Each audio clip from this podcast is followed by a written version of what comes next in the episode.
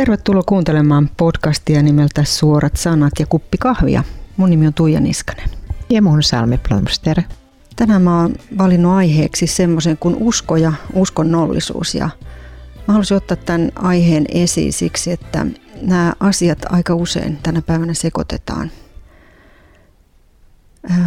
Uskovista ihmisistä voi olla aika vääränlainen kuva, joka oikeasti perustuu siihen, että ei osata erottaa uskoa ja sen ilmenemismuotoja niin kuin uskonnollisuudesta, jolla taas voi olla semmoisia jopa negatiivisia ilmenemismuotoja.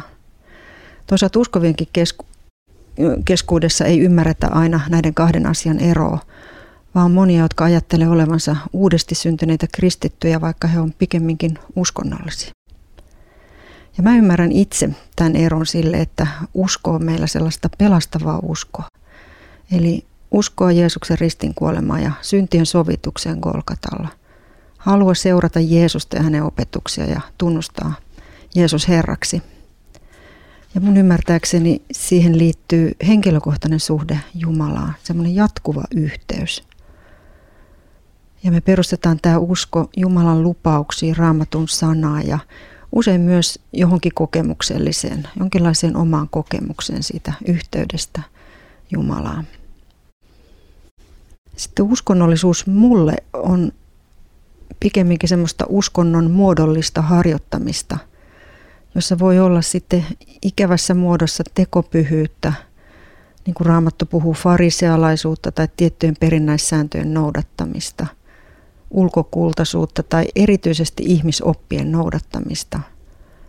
Ja kuitenkin näillä taivaan portit ei meille välttämättä aukea, vaikka olisi ollut koko ikänsä kirkkokuorossa laulamassa, niin jos ei ole uskoa Jeesukseen, niin, niin se usko ei pelasta.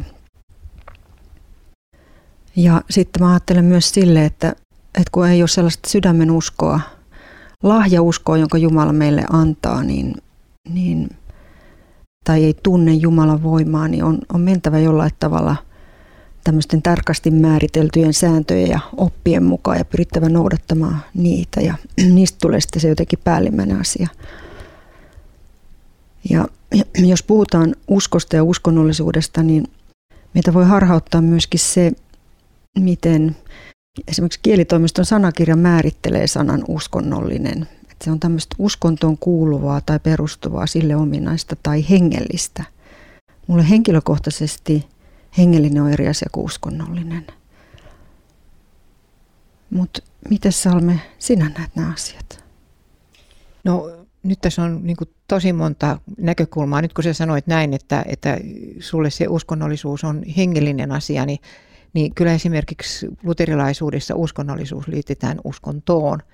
Ja, ja se voi olla myös tämmöinen asioihin liittyvä, se voi olla yhteydessä käsitteisiin usko, uskonto, uskonnollisuus, jolloin niillä viitattaisiin samoihin. Mutta sitten riippuu siitä, että siitä katsontokulmasta, että se voi liittyä myös henki, uushenkisyyteen.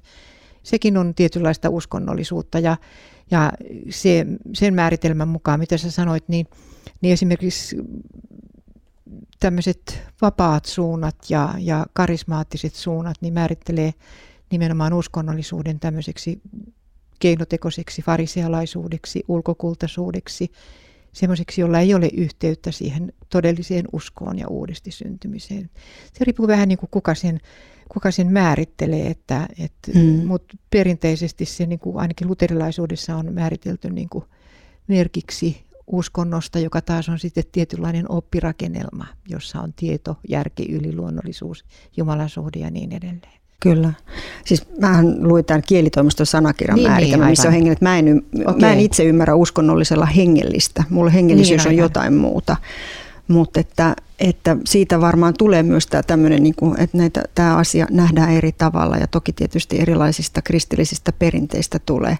Mutta mä koen niin kuin uskonnollisuuden jotenkin semmoisena aika ulkoisena tekijänä, jossa puuttuu jotenkin tämmöinen se on vähän niin kuin ulkoista puhetta ilman sisäistä katetta. Niin ja sen voi oikeastaan sanoa, että tänä päivänä näkee uskonnollisuutta hyvin paljon semmoisissa liikkeissä, missä on paljon tunteita, korostetaan mm-hmm. tunteita, kokemuksia, mm, erilaisia tämmöisiä niin mystiikkaa, näkyjä, rituaaleja, kaikkea tämmöistä. Mitä mä nyt voisin sanoa, extreme-ilmiöitä, vähän niin kuin jännittävääkin ja jotain tämmöistä, jolla varsinkin nuoria kutsutaan erilaisiin liikkeisiin. Monet megakirkot on tämmöisiä, joita voi sanoa äärikarismaattisiksi tai jopa uskonnollisiksi siinä mielessä, että ei niiden henki välttämättä ole raamatullinen. Mm. Ja, ja tässä on hämmentävää juuri se, että että NS-tavalliset ihmiset, ne jotka ei ole uskovaisia, niin, niin voi käyttää sanaa uskonnollinen tarkoittain juuri hengellistä. Kyllä. Ja, ja monet, ja psykologiassakin puhutaan paljon juuri uskonnollisuudesta, kun tarkoittaa hengellisyyttä, kyllä. joka vielä taas on eri kuin henkisyys. Joo. Et siinä on niin monta ulottuvuutta, mutta kyllä mä ajattelen myös sillä tavalla, että uskonnollisuus on vähän niin kuin fariseuslaista, Joo. jopa Mulla... lakihenkistä. Kyllä, mulla on ainakin semmoinen, että jos, jos joku sanoo musta vaikka, että niin, että sähän olet uskonnollinen, niin mm. mä, mä toivon, että mä todellakaan en ole uskonnollinen, että mä olisin, mä olisin uskova kristitty ja siinä mielessä hengellinen, mutta en uskonnollinen. Et tota, toinen, että tämä on niin kuin silleen, mun mielestä uskonnollisuuteen liittyy paljon semmoista näkyvää, pintapuolista ja eräs uskova veli on hyvin puhunut tämmöisestä vauhtikristillisyydestä – ja tarkoittaa sillä sitä, että, että niin kuin seurakunnissa touhutaan ja tehdään paljon asioita ja tuntuu olevan, että tärkeintä on joskus niin kuin se, että on paljon ohjelmaa. Ja tietyllä tapaa toki on sisältöäkin, mutta jos miettii ihmisiä, jotka kulkee tilaisuudesta toiseen tai on paljon järjestämässä tilaisuuksia, niin missä vaiheessa he oikein pysähtyy sen uskonsa äärelle tai sen sanoman äärelle, mitä he kuulee. Että onko heillä koskaan aikaa oikein pohtia niitä asioita, mitä he on kuulleet niin. vaikka opetusta. Uskonnollisuus on tämmöisissä tapauksissa suorittavaa uskoa. Mm. Ja suorituksillahan me ei armoa eikä Jumalan rakkautta eikä pelastustakaan ansaita. Et siinä voi mennä ihan sekaisin nämä tämmöiset asiat, että jos mä tuon oikein kiltti, mä oikein tässä nyt yritän ja mm. lopetan nyt vaikka tuon viinan juonninkin ja lakkaan kiroilemasta, niin sitten mä oon uskonnollisempi. Silloin mä oon niin parempi Herran silmissä. Mm. Eli siinä on paljon tämmöisiä itse tehtyjä ja muiden luomia sääntöjäkin saattaa olla, tai toisaalta sitten tällä hetkellä äärimmäistä vapautta, niin sanottua suvaitsevaisuutta, Joo. joka menee, mennään niin kuin laidosta laitaan tavallaan. Se on ihan totta, että, että toisaalta siellä on aika paljon semmoista äärimmäisyyksiä vedettyä oikeaoppisuuden vaatimusta myös, joka voi olla hyvin ahdistavaa toisille ja että keskitytään seuraamaan muita uskovia esimerkiksi enemmän kuin oman, omaa hengellistä tilaa. Ei ole hirvittävän pitkä siitä ajasta, kun, kun luin sen jostain, että esimerkiksi eräällä uskovilla, nyt vitsi mainita mm. minkä ryhmään kuuluvalla, mm. niin, niin mitattiin naisten pituudet, että ne ei ollut liian lyhyitä. Se oli sitä aikaa. Naisten koko, pituudet naisten, vai? naisten siis hameiden, hameiden, hameiden no niin, pituudet. Mm. Niin tuota, että, että ne ei ollut liian lyhyitä, mm. koska tuota, se olisi ollut aivan irstasta ja moraalitonta. Ja se oli sitä aikaa, kun piti vielä suurin piirtein olla nutturat ja, mm. ja sitten ei saanut tietenkään meikata eikä koruja käyttää. Ja ei mennä muuta kuin mun nuoruuteen, kun mä yritin mennä yhteen rukouspiiriin. Silloin oli olemassa tämmöinen kampanja oikein. Mm. Ja, ja tuota, menin sinne ja mulla oli semmoista melko vaaleaa kynsilakkaa. Mä en mm. koskaan käyttänyt mitään kirkkaita punaisia. Ja mulle mm. sanottiin, että meillä ei, meillä ei sit kyllä lakata kynsiä. Joo. Ja mä unohdin, kun mä menin sinne seuraavan kerran sitten, niin mua ei päästy. Mulle sanottiin, että joo, ei, ei käy. Meille ei, meille ei niin kuin todellakin, tämä piti ottaa tosissaan. Joo, tämä on mulle, mulle kanssa aika vaikea asia silleen, että kiinnitetään, niin se on erikoista, että sitä kiinnitetään useimmiten naisten ulkonäköön hmm. huomiota tai siihen, miten he ovat laittautuneet. Että et mä jotenkin itse olen kokenut aina, että Herra on antanut meille myös kaunistautumisen lahjan ja kauneuden. Ajatellaan esteriä. Mm, kyllä. Mm. Ja tämmöinen estetiikka ylipäätään, ylipäätään niin kuin, että sekin on myös lahjat ja kuinka sitä osaa käyttää. Että eihän se tarkoita ää, semmoista vääränlaista aistillisuutta esimerkiksi, mitä voidaan, voidaan pitää sitten rajana. Mutta se on mielenkiintoista, että naisten ulkoiseen olemukseen kiinnitetään niin valtavasti mm. huomiota, että että tämä meikkaaminen on yksi asia. Ja mulle on ihan ok, että, että joku ei, ei meikkaa tai pukeutuu tietyllä Joo, tavalla. Mä toivoisin, että se menisi kyllä sitten myöskin toiseen suuntaan no se ymmärrys. Että se, että suljetaan ulos, niin kuulostaa aika Pahimmillaan uskonnollisuus mun mielestä sitten ilmenee, ilmenee niin kuin lahkoissa ja kulteissa ja tämmöisissä, jossa ruvetaan rajaamaan ihan varsinaisesti jo vapautta. Mennään vaikka jonnekin korpeen ja ruvetaan siellä elämään jonkun sekopäisen näyn mukaisesti odottamaan viimeistä tuomiota tai mitä se ikinä onkaan. Onhan meillä ollut näitä kulte, kulteista juttuja, että mihin se voi johtaa sitten tämmöinen. Mutta vaikka ei mennä ihan kulttitasolle, niin kuitenkin ihan seurakunnissakin voi olla oppien mukaan semmoista, että viihdytään mieluiten siellä omien joukossa. Mm. Että on jotenkin niin ö, tarkat ne säännöt, miten, miten sitä uskoa harjoitetaan, että se alkaa rajata ihmisiä ulos. No sitten me tullaan siihen tosi tosi vaikeaan kysymykseen, että, että kun kuitenkin on opillisia eroavaisuuksia kristittyjenkin joukossa, sen takia ne on keronnut toisistaan. Mm. Että esimerkiksi sakramenttien takia tai jonkun kasteen takia nyt ennen kaikkea tai muita, että opilliset kysymykset voi olla niitä erilaisia. Mm. Mutta, mutta se on vähän surullistakin, koska mä jotenkin itse ajattelisin niin, että jos meillä on yksi yhteinen usko kuitenkin samaan, mm. samaan Jeesukseen, samaan Kristi, Kristukseen. No tietysti meidän tulisi olla raamatullisia, mutta sitten tulee just tämä kysymykseen tämä tulkinta. Miten mm. me tulkitaan niitä raamatun asioita. Mä voin väittää, että sä oot uskonnollinen jossakin asiassa mun mielestä, mm. mutta mistä me tiedetään? Raamat, ei me tiedetä muuta kuin raamatusta. Niin. Eikä siellä ihan kaikkiin vastausta tule. Ei, mutta mä aina niin kaikessa yritän pitää jotenkin äh, rajana sitä, että jos mä en jotain asiaa löydä raamatusta, niin silloin mä koen, että se on ihmisten luomaa.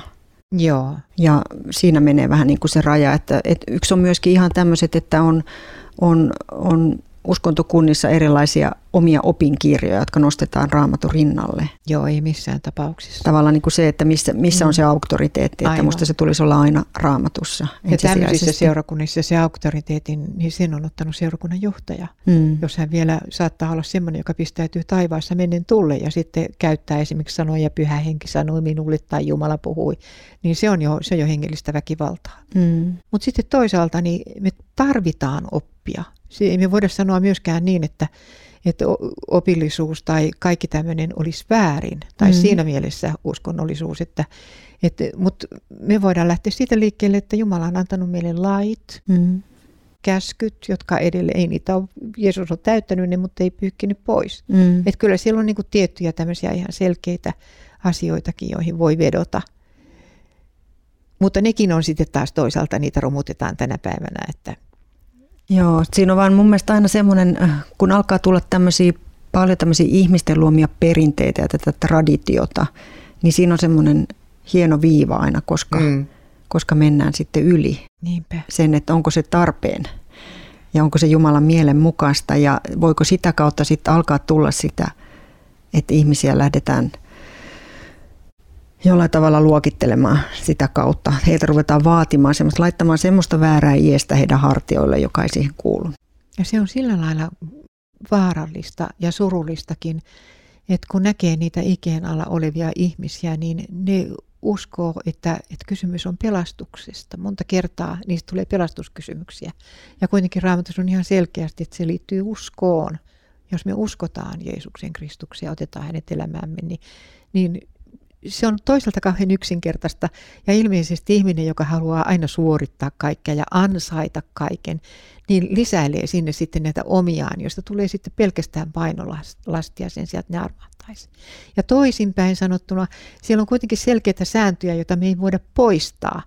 Ja niitä noudattamalla tai niihin, niihin viittaamalla, niin sitten taas meistä tehdään, tehdään just tämmöisiä uskonnollisia tiukkapipoja, jotka, jotka tuota, on kauhean kielteisiä elämälle tai eri asioille tai, tai ei suvaitse kaikkia ihmisiä niin kuin nykypäivän vaatimukset on tai mitään tämmöistä. Että sinne tässäkin menee vähän sekaisin nyt nämä Ja siinä lähdetään sitten niinku valikoimaan, että mikä sieltä raamatusta mm. miellyttää itseä tai minkä kokee, että kuuluu tähän päivään ja sitä kuuluu noudattaa, vaikka kuitenkin siellä on, se on totuus, on koko raamatun sana, eikä sieltä voida lähteä ottaa mitään pois, eikä siihen voida lähteä lisäämään mitään. Tästä tulee nämä, nämä vanhat opit, raamatun opit tavallaan niin kuin voimaan, että ei, ei ota pois eikä voi lisätä mitään.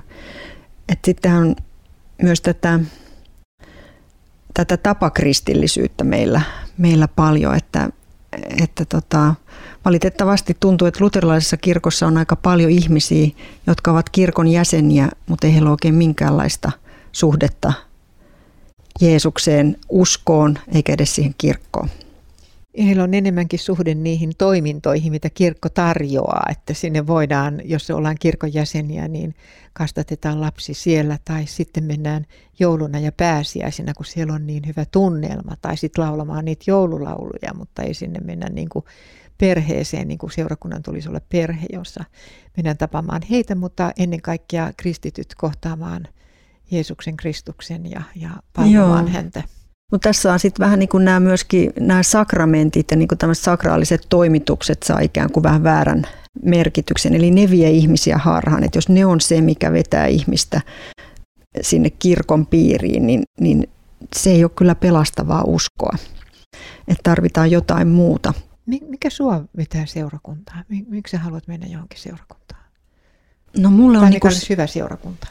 No se on jo taas eri kysymys. No se on vähän eri kysymys, mutta mä olettaisin, että sä haluaisit mennä semmoiseen seurakuntaan, jossa sä viihdyt. Joo, no mulla on tärkeää, että, että opetus siellä on raamatun mukaista. Joo. Se on aivan yksi ykkönen, mutta kyllä niin kuin seurakunta tänä päivänä, kun on monenlaista välinettä ja nytkin on koronan takia ollut seurakunnat kiinni pitkään, niin se on se uskovien yhteys, mikä on se tärkeä, että sä voit rakentua niistä muista uskovista myös ja olla omalla tavalla palvelemassa sit siellä seurakunnassa. Että sitä mä pidän tärkeänä. Että melkein kaikkea muuta voi tehdä kotonakin. Mutta sitä uskovia yhteyttä ei mun mielestä oikein voi kokea missään muualla.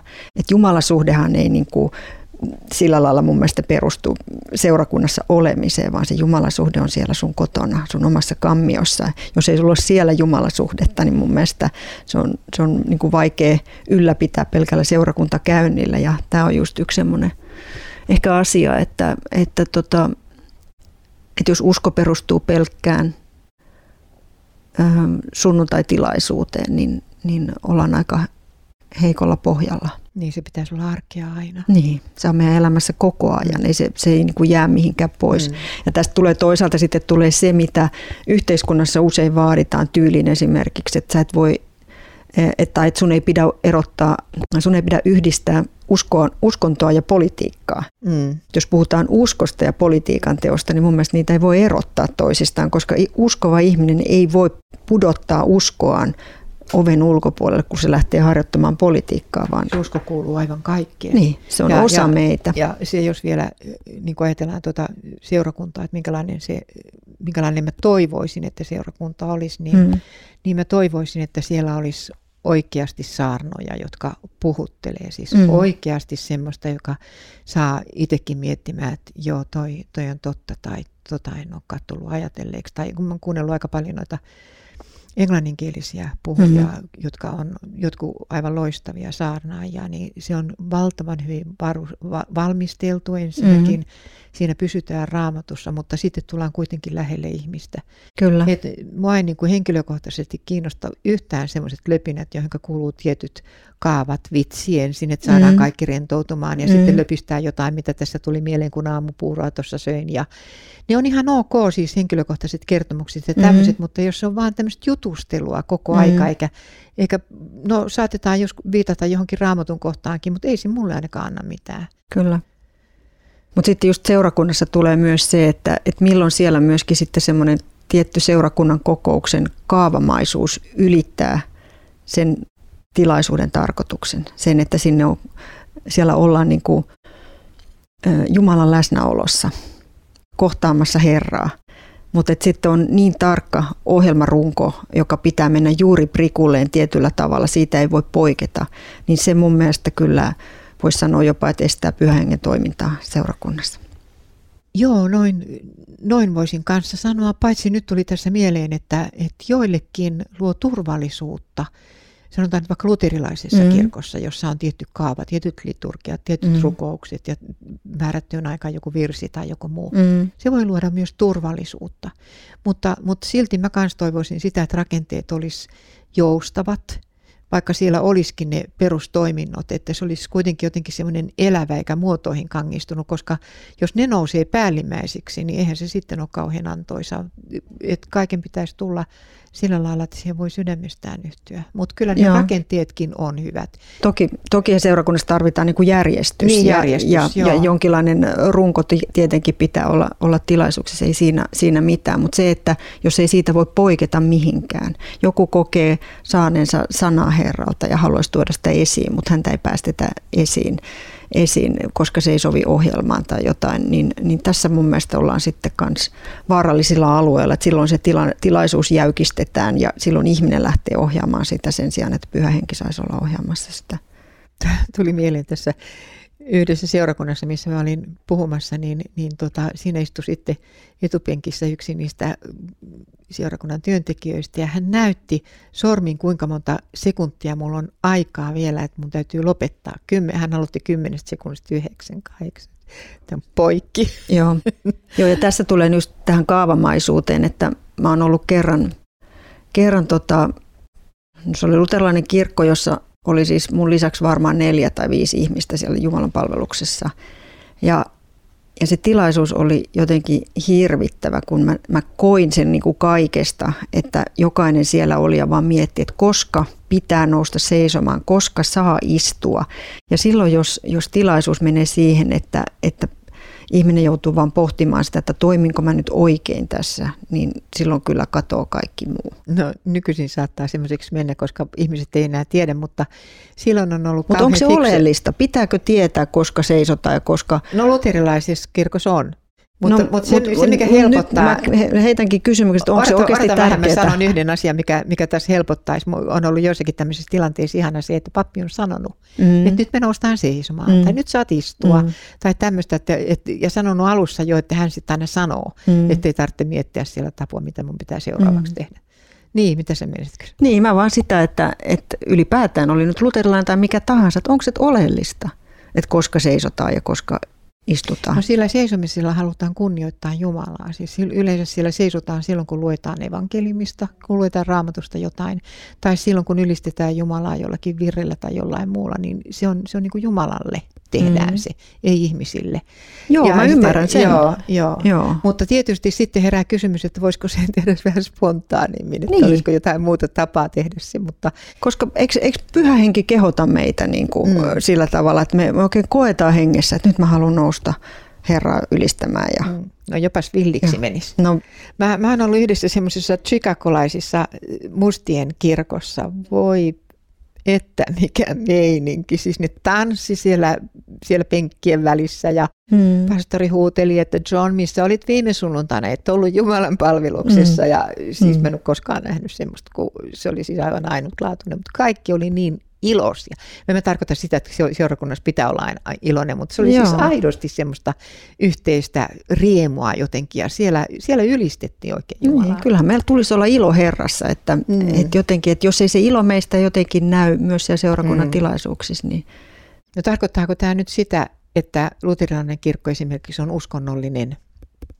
En mä koskaan laittaisi minkään päälle niin kuin kokonaisuutena mitään. Mä uskon, että siellä on uskonnollisia rituaaleja. Tai mä uskon ja näin, tai ajattelen näin. Mutta siellä on ihan yhtä lailla uudesti syntyneitä mm. ihmisiä. Mutta onhan totuus se, että kirkkoon kuuluu aika paljon, luterilaisen kirkkoon kuuluu aika paljon ihmisiä, joilla ei ole elävää uskoa. Tapakristittyjä. Tapakristittyjä. Tapapappijakin, leipäpappeja. Joo, ei ole hirveän monta vuotta, kun mä luin, luin yhdestä lehdestä, missä oli tehty, muistaakseni kirkon tutkimuskeskus oli tehnyt tutkimusta luterilaisista papeista ja se prosenttiosuus, jotka eivät lue koskaan raamattua, oli huikea. Se on hurja. Eli silloin mä kyllä kysyn, että miten sä voit olla, olla työssä, miten sä voit edes olla niin kuin sen työnantajan palveluksessa, kun sä et kyseisen, kyseisen työnantajan niin kuin oikeasti tärkeintä kirjaa yhden lue, tutki- etkä tunne. Yhden, yhden tutkimuksen mukaan kysyttiin papeilta, että kuinka paljon ne rukoilee päivässä, arvaas kuinka paljon päivässä pappi rukoilee. No en mä kyllä osaa Kolme sanoa. minuuttia okay. maks. Et, Joo, et se on jotenkin hengellisessä mm. työssä mm. kuulostaa todella vähältä. Kyllä se kuuluu. Mä ymmärrän, että tulee sellaisia aikoja, sellaisia elämänvaiheita. Kaikille tulee joskus se, että ei jaksa lukea raamattua tai rukoilla niin kuin, niin kuin ehkä parhaimpina aikoina, mutta että jos sä oot Herran palvelija ja se on sun työ ja sun täytyy valmistautua siihen, paras valmistautuminen kai on rukous. Kyllä. Että sä oot suora. Sitähän usko on, että sulla on suora yhteys, tai ei suora, suoralla tarkoitan sitä, että sä pidät päivittäin ö, rukouksin ja raamatun luvuin mm. yhteyttä Jumalaan ja, ja sillä tavalla rakennut sen sanan kautta ja sitä jaat sitten eteenpäin, eikä niin päin, että, että minä tässä keksin nyt jonkun hyvän saarnan ja ehkä sitten pyydän, että Jumala siunaa sen. Mm. Mä rukoilisin, mitä mm. sä haluaisit Herra tänään sanoa. Kyllä. No mitä sitten, jos ihan pikkusen puhutaan siitä, että mitä on uskonnollisuus tai hengellisyys versus henkisyys mm. sitten? Mm. Tai jos vaikka hengellisyys, henkisyys aspektiin, niin mm. niin siinähän on ero sitten kuitenkin, Siinä. vaikka niitä tänä päivänä kyllä sekoitetaan aika pahasti. Joo, siis puhutaan koko ajan henkisestä, kun tarkoitetaan, tarkoitetaan hengellistä, varsinkin mm. niin päin menee sekaisin. Henkisyyshän on, on mitä tahansa joka liitetään jonkunnäköiseen Jumalaan tai palvontamenoihin tai jonkunnäköiseen tämmöiseen oppiin, jonka uskotaan rakentavan, sanotaan nyt, me sanotaan kristityt sielua, mutta se voi mm-hmm. olla joku muukin, ja, ja psykologiassakin puhutaan henkisyydestä, kun kasvatetaan sitä sielun puolta kohtaamaan traumojaan ja neuroosiaan. Mm. Se on henkisyyttä. Hengellisyys on sitten ihan suoraa uskoa ja uskon oppia ja, ja raamattua ja tietoa ja jumalayhteyttä ja kaikkea tämmöistä. Eli, ja nyt puhutaan uushenkisyydestä, joka tarkoittaa näitä New Age-läisiä oppia, mm. jotka tulee hyvin usein idästä ja, ja jotka on ihan oikeasti okkultisia tai epäjumalan palvontamenoja. Ja nehän on lisääntymään päin niin huikeasti, että Yhdysvalloissa, jota on pidetty niin kuin kristittynä maana, mm. niin siellä enää alle 60 prosenttia on, on perinteisen määritelmän mukaan kristittyjä. Joo. Jo tähän ryhmään kuuluu varmaan paljon ihmisiä, jotka on jollain lailla silleen, niin kuin voisiko sanoa henkisesti valveutuneita. Ja he Joo. etsii niin kuin tyydytystä siihen kaipuuseensa, mutta etsii sitä lähestulkoon kaikesta. Ja siellä on paljon just, voi olla vaikka enkelioppia, että siellä voi Kyllä. olla uskoa äitimaahan tai äitimaan kunnioitusta. Ja... Paljon mystiikkaa. Joo, Mystiikka kiehtoo tänä päivänä kyllä. tosi paljon. Mutta se on niin kuin huolestuttavaa, että, että sitä haetaan myöskin seurakuntiin. Mä oon ollut mm. semmoisessa seurakunnassa, jossa oli enkelioppia, reikiä Kyllä. ja jopa puhuttiin siitä, että pitäisi tutustua samanismiin. Miksi pitäisi? Kyllä. Enemmän kannattaisi tutustua raamattuun. Tai että kristilliseen seurakuntaan tuodaan joogaa, joka on ihan toisen uskonnon harjoittamismuoto tai, tai erilaiset mindfulnessit, jotka perustuu aika paljon ne on siis ihan puhtaaksi jo oppe. eksytyksiä ja mm. silloin puhutaan jopa, nykyisin se on semmoista kuin Jeesus-jooga. Mm. Miten yhdistää idän oppi, jossa on aivan eri Jumala kuin meillä, mm. yhdistää sen meidän Jumalaan, ei mitenkään. Jotenka on ihan hullun kurista edes käyttää sitä sanaparia. Jos, mm. jos halutaan nyt kauheasti rentoutua ja, ja venytellä, niin sen voi tehdä monella muulla lailla. Ei tarvitse Joo. ottaa siihen jookaa. Ei Intiassakaan, intialainen pääministeri oli kerran aivan vihainen siitä, että heiltä on viety sellaiset perinteiset mallit ja vesitetty ne niin kuin länsimäisin valheen. Että ei ne muutu siitä miksikään, että me sanotaan, että että niin kuin joukassa joku aurinkopalvonta-asinto tai joku muu, että se on vaan venyttelyä, ei Joo, se ole. Kyllä, juuri näin. Joo, et, et siihen liittyy paljon semmoista, joka, joka pitäisi kyllä putsata ja karsia pois sieltä. Eli se on sitä henkisyyttä, mitä ei, mitä ei pidä synkronisoida hengellisyyden kanssa. Ei niin sovi yhteen. Kyllä. Mitä Salme usko sulle merkkaa ja mitä, miten se näkyy sun elämässä? Kyllä se merkitsee mulle luottamusta, että on joku, joka, joka on mulle turvallinen, joka rakastaa, jonka puoleen mä voin kääntyä milloin vaan. Ja se merkitsee sitä, että on, on, mulla on tulevaisuus vielä tämän elämän jälkeen. Ja, ja ei tule sellaisia tilanteita, joissa voisi ajatella, että ne olisi toivottomia, koska ja vaikka nyt, nyt kärsisikin ja joutuisi hankaliin, niin, niin sitten tietää, että no sitten joskus tulevaisuudessa kaikki kyyneleet on pyyhitty pois. Ja sillä, sillä tavalla se on toivon mukaan se oli lapsen lista, vaan lapsen omaista luottamusta. Ja mm. Se on vähän niin kuin käsi isän kädessä. Miten sä harjoitat omaa uskoasi? No mä kyllä luen joka päivä raamattua. Mä oon mm. opetellut siihen vuosia vuosia sitten jo, että mä aloitan päivän sillä, koska muuten se saattaa jäädä. Mm. Ja ensimmäiseksi mä aamulla jo rukoilen sängyssä tai yöllä, jos mä, jos mä tuota valvon, niin silloin mä usein esirukoilen ja sitten mä oon taas psykologiassa oppinut sen, että 30 ensimmäistä sekuntia ennen kuin sä oot noussut ylöskään heti mm. heräämisen mm. jälkeen vaikuttaa erittäin pitkälle siitä, minkälainen päivä tulee. Mm. Ja kun mä oon taipuvainen enemmänkin masennukseen kuin iloisuuteen, niin heti aamulla kun mä herään, niin mä sanon Jeesukselle huomenta Jeesus, että tästä mm. tulee hyvä päivä sun kanssa. Mm. Ja aloitan sillä lailla päivän. Joo. Entäs su, sulla sitten, miten, miten sun henkilökohtainen usko ilmenee, mitä se on sulle? Kyllä mulla on hyvin samanlaista kuin sulla. Se on toi, toi usko johonkin minua paljon suurempaan, joka, jolla on kaikki hallussa, kun mulla ei ole oikein mikään välillä hallussa. Että mä voin turvata sellaisenakin hetkinä, kun mä olen ihan yksin. Meillä tulee jokaisella ihmisellä myös yksinäisyyden hetkiä, niin, niin mä tiedän, että on aina joku, joka kuulee mua. Mä voin aina jutella jollekin ja saada lohtua ja, ja raamattu on täynnä lupauksia, joihin mä uskon syvästi. Ja usko on kuitenkin, se on lahja Herralta, että se ei ole meidän itse jotenkin aikaansaamaa. Et se on mulle semmoinen niin perusturva, minkä on joskus aikanaan löytänyt Joo. elämää. Ja kyllä mulla on myös sama, että, että mä aamu, aamun ja aamupäivän pyhitän niin kuin näille asioille. Eli että mä lukisin sanaa joka päivä ja rukoilen ja se on niin kuin sillä pankkiin tav- laitettua rahaa, että se kannattaa. Se on kyllä. Mulla oli pitkään jossain vaiheessa semmoinen olo, että mulla oli vähemmän sitä aikaa siellä mm. aamulla ja mä oikein rukoilin ja toivoin, että, että mä saisin siihen panostaa, että ei olisi aina kiire lähteä sinne töihin. Ja ja. Tällä hetkellä on semmoinen elämänvaihe, että pystyn sitä tekemään ja se on niin kuin hyvä alku aina päivälle. Et ei se ole niin kuin turhaa sanoa, että se kannattaa tehdä aamulla. Se jotenkin niin kuin siunaa sitä koko päivää, kyllä, antaa kyllä. uudenlaista Ilman muuta jotain puuttuu, jos ei aamulla ole tehnyt sitä. Mulle tuli tässä mieleen yhdessä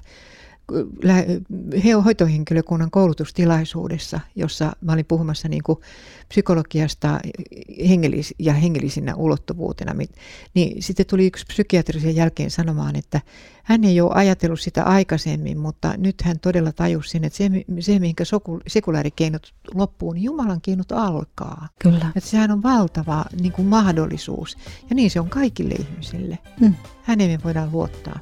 Kyllä. Tänään meillä on ollut tämmöinen aika vauhdikas keskustelu ja semmoinen keskustelu, joka on kenties herättänyt paljon ajatuksia teissä kuulijoissakin ja jopa ristiriitaisia ajatuksia, niin lähettäkää vaan rohkeasti meille palautetta. Jatketaan tätä keskustelua siinä muodossa ja, ja mikään ajatus ei ole sillä lailla väärä.